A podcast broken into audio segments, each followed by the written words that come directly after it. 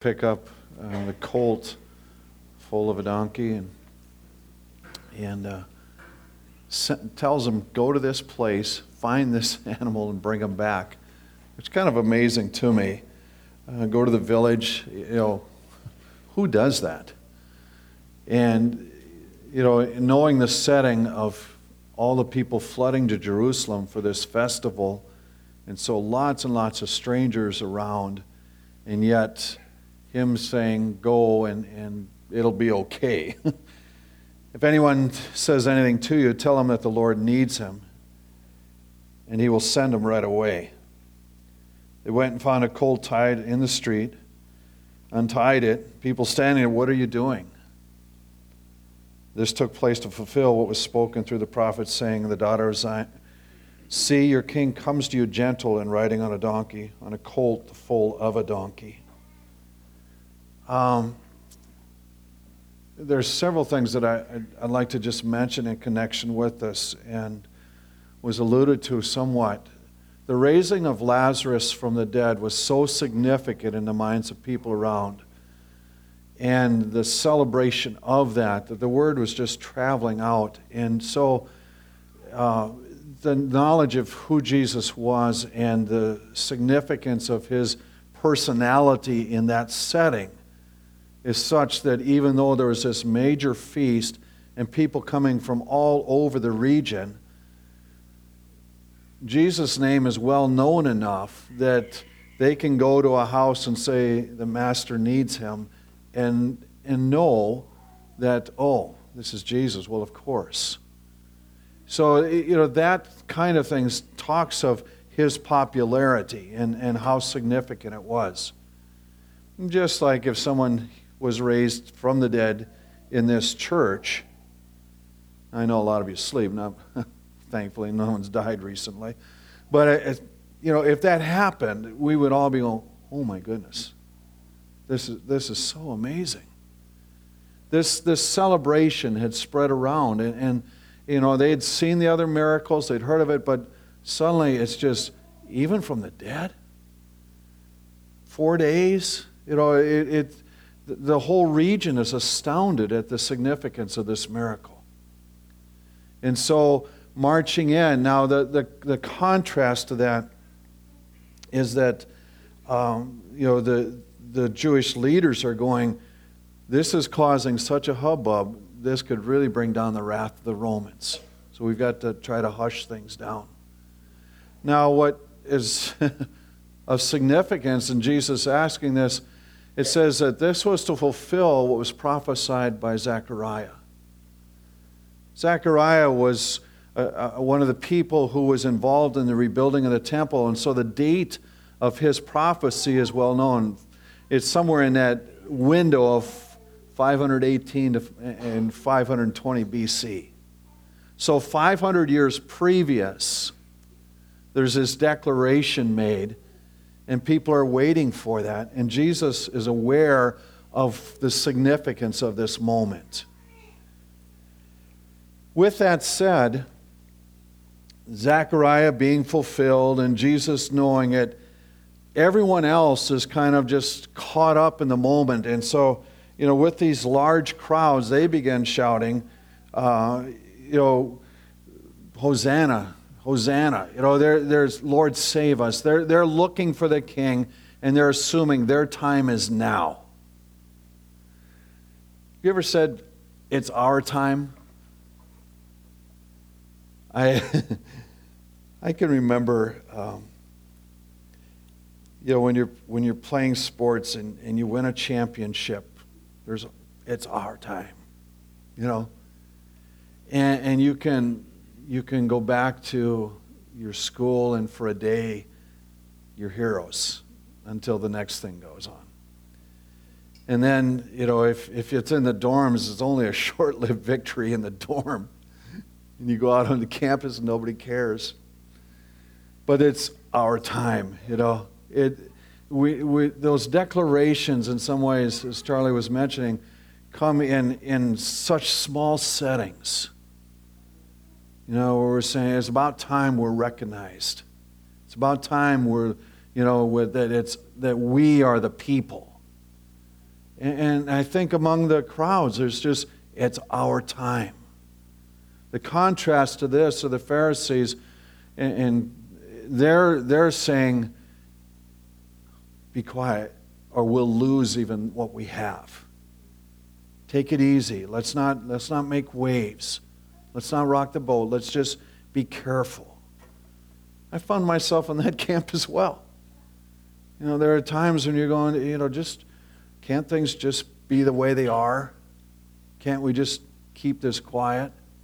Can it, you know, isn't it, isn't it okay the way it is? Either extreme is one of those things that in this moment didn't fit. And only Jesus seems to be aware of really what's going on. In fact, in John's gospel, the declaration is made the disciples didn't realize what they were doing until afterwards.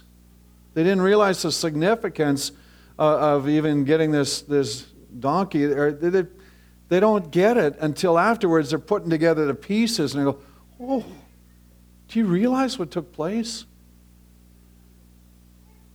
The significance of, the whole full thing is that the difference between a king coming in on a horse is the king with a, an army that's going to conquer. Coming in on, on a colt is more a sign of peace. And Jesus said, I'm trying to bring peace. God is offering peace to humanity. So he came in on the full. And so all of this is bubbling around them. And the crowds began to shout, Hosanna, the Son of David. Blessed is he who comes in the name of the Lord.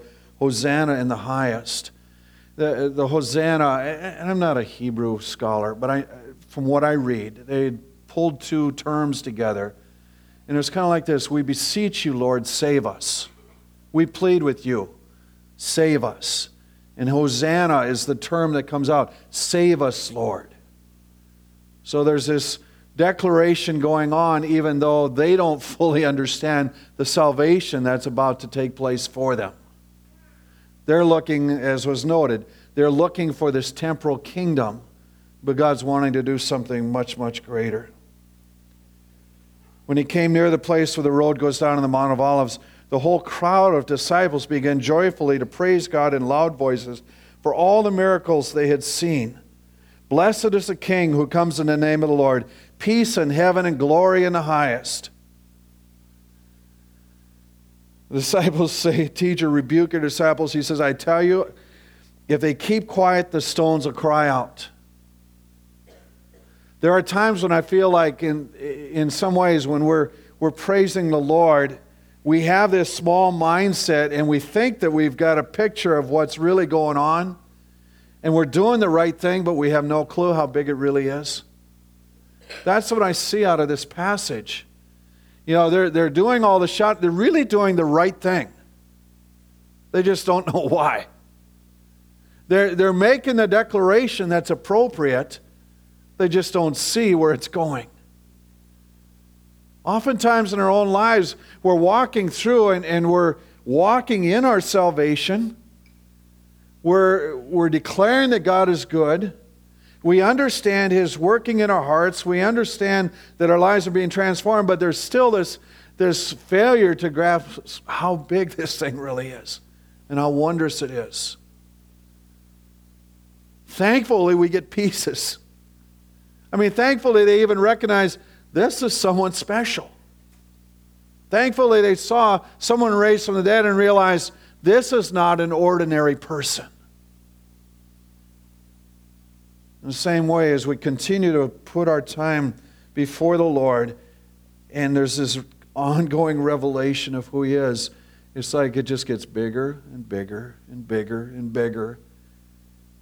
And that's, that's because it's is much beyond what we're ever going to grasp. And yet, it's our privilege to have this relationship with God. Says he approached Jerusalem and saw the city, he wept over it.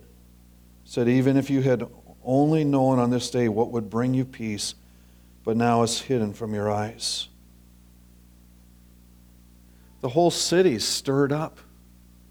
And they're just you know, they're asking, who is this? And the best they can come up with is this is Jesus the prophet. They don't fully get it, but they, they're going, this is, he's from God. That much we know. He goes into the temple area and he drives out the money changers.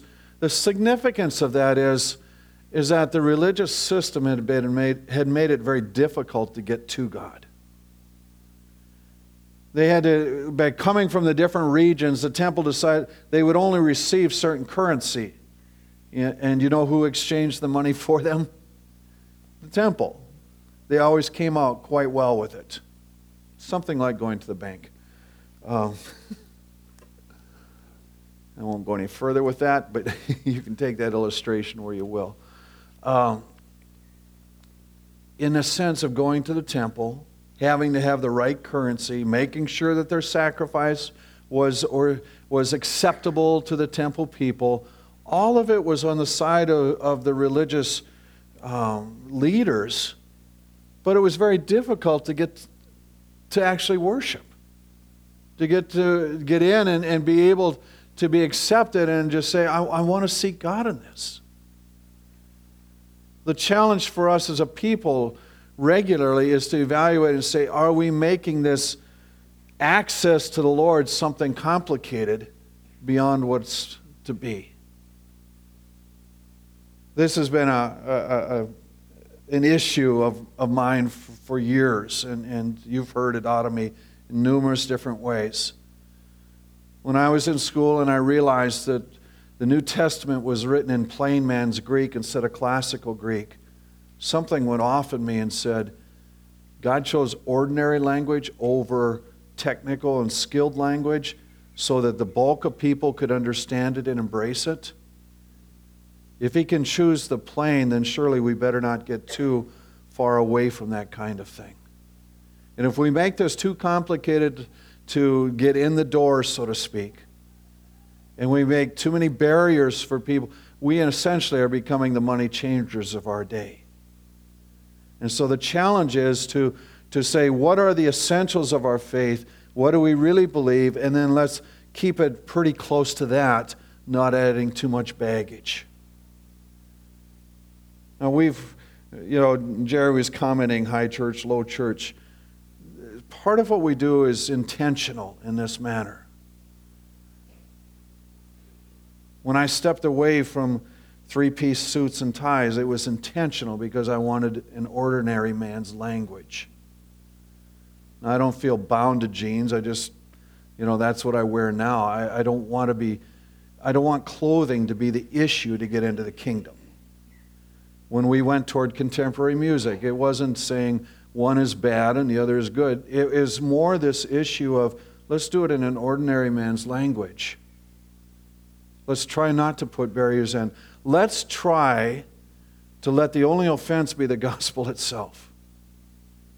You know, there are times when, when you come into a setting like this and, and somebody speaks a word into your life, it can be very offensive because you're just going, What right do you have to say this?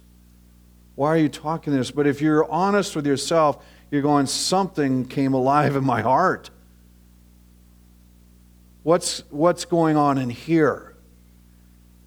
And if my heart's awakened and, and, and I know that God is speaking to me in this, isn't that reason enough to say there's something special?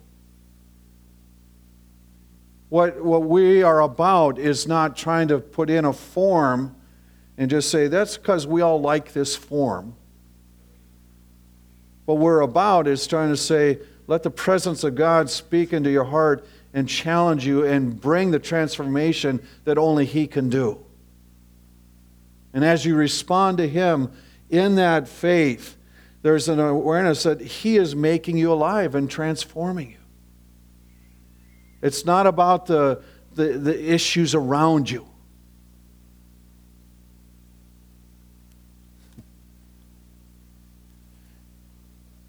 Years ago, when we were moving away from pews and, and, we brought in chairs, we lost some people over it. I, I put out a thing and saying, Well, what color do you want? The bulk of people chose purple. I hate purple. But I wanted the chairs, so it didn't matter.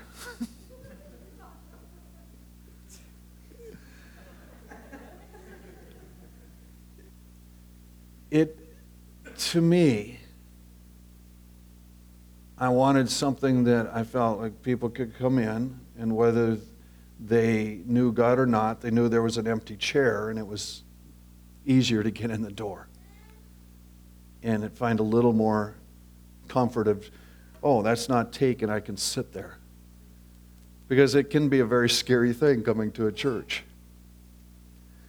Just like it is if you go to a place that you've never been before, to people that you don't know, and you're wondering, what do I need to do? What's acceptable? Jesus, throwing over the money changers' tables, was saying, I, I detest these barriers that keep people from embracing what worship is meant to be.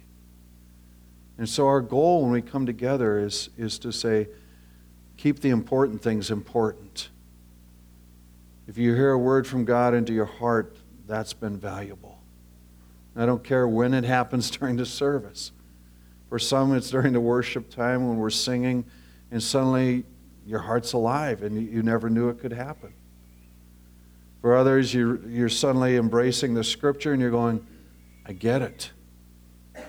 For some, it's during the prayer time when, when suddenly, you know, there's a prayer being prayed and you're going, that's changing me. I, I don't, I, you know, and you're, you're almost afraid to say anything because it's, it's so precious in that moment.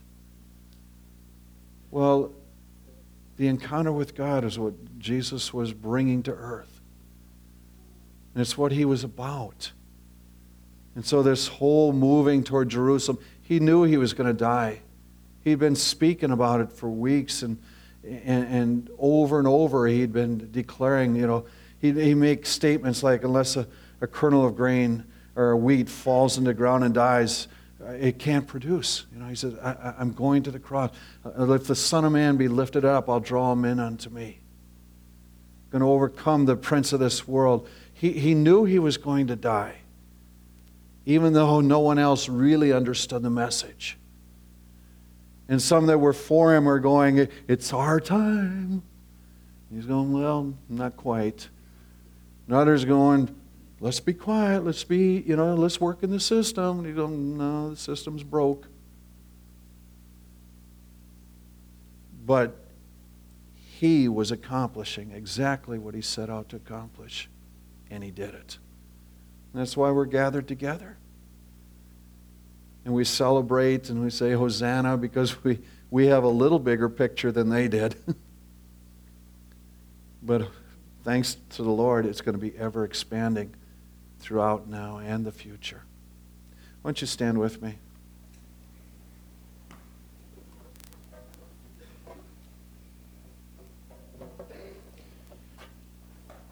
Lord, I would pray that each one here have their own encounter with you.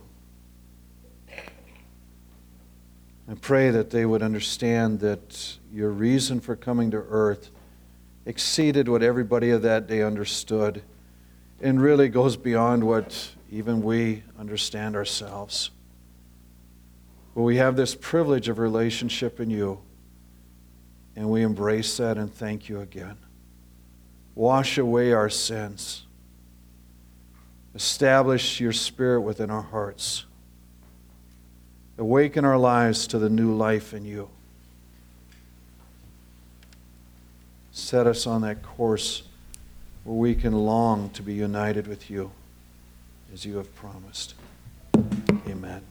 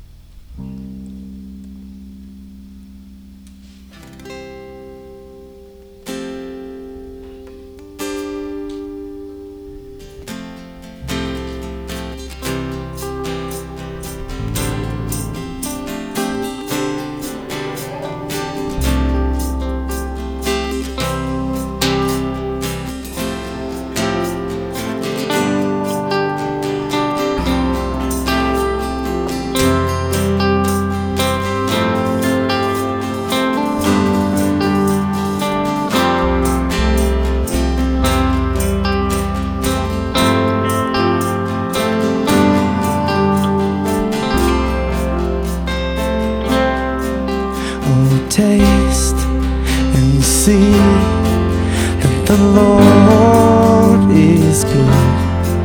Oh, taste and see that the Lord is good.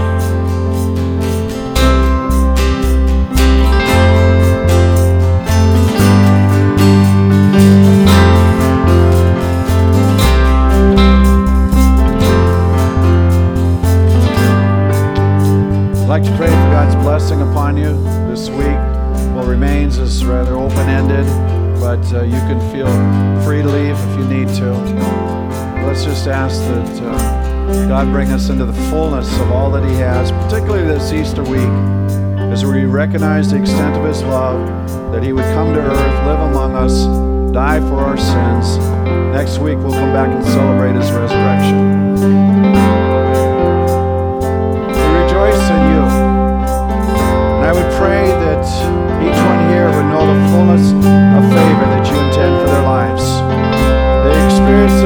Your salvation. There would come into them the awareness of your great love that chooses relationship with His creation. Now, Lord, be exalted. And as each one goes into their fields of ministry, we pray that you'll give them words to speak that bring life to others that exalt your kingdom. We pray that their deeds will be glorifying of you. We pray that they be enabled to carry out the supernatural. Be exalted, our Lord, we pray. Be lifted up, we ask. Amen. Amen. I remind you, there is a meal downstairs. If you would like prayer, if you'll come toward the front, it's much easier, easier for people to meet with you. God bless you.